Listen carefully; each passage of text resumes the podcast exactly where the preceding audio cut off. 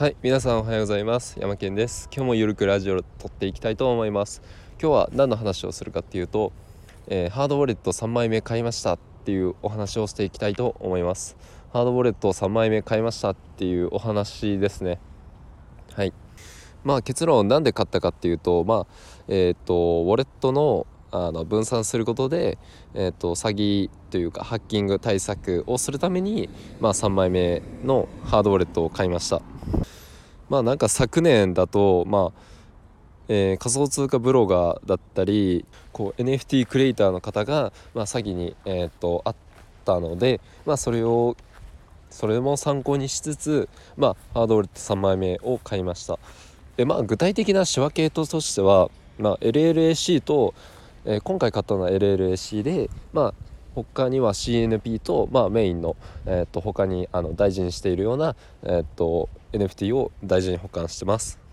まあ、こういう話をすると、まあ、話半分で、まあ、話は終わってしまうんですけれども、まあ、分散することで、えっとまあ、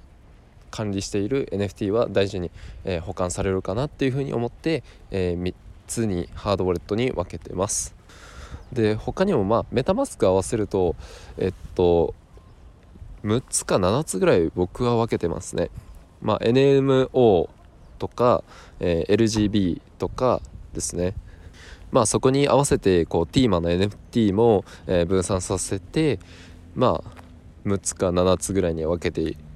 分けようっていうふうに思ってます。まあハードウォレットってまあ1万円って結構高いかなっていうふうに、えー、思う方もいらっしゃるんですけれども、まあ、メタマスクに分散させて、まあ、保護するっていうのも方法もまあ一つなので、まあ、そういう方法もありかなっていうふうに思ってます。で結構あのメタマスク一つにこう CNP とか NTP とか CNPJ とか、えっと、まとめている方いらっしゃるんですけれどもそれちょっと、うん、危ないよねっていうふうに思うので、まあ、分散させた方がいいよって僕は思ってます。あそうそうそう。こうまあ一つ、えー、もう一つ言っておきたいことがえっとまあ、N、ハードウォレット一つまあ大体1万ちょっとぐらいじゃないですか。1万2000かそれぐらい。でまあ1万2000で、まあ、例えば CNP1 枚50万円とかするじゃないですか。えっとそう LLAC とかねでそれ1枚50万円を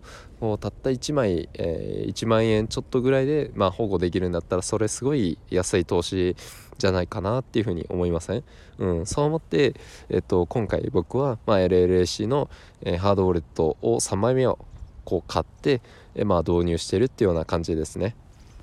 はいなのでまあまとめるとまあハードウォレットって、まあ、ちょっと1万円するってちょっと高いよねっていうふうに思ってしまう方もいらっしゃるかと思うんですけれどもまあたった、えー、1枚1万ちょっとぐらいで、えー、50万円ほどの NFT を保護できるんだったら、えー、安いかなり安い投資なんじゃないかなっていうふうに僕は思っているんでまあ参考になれば、え幸いですはい今日はこんな感じで終わりたいと思いますお疲れ様でした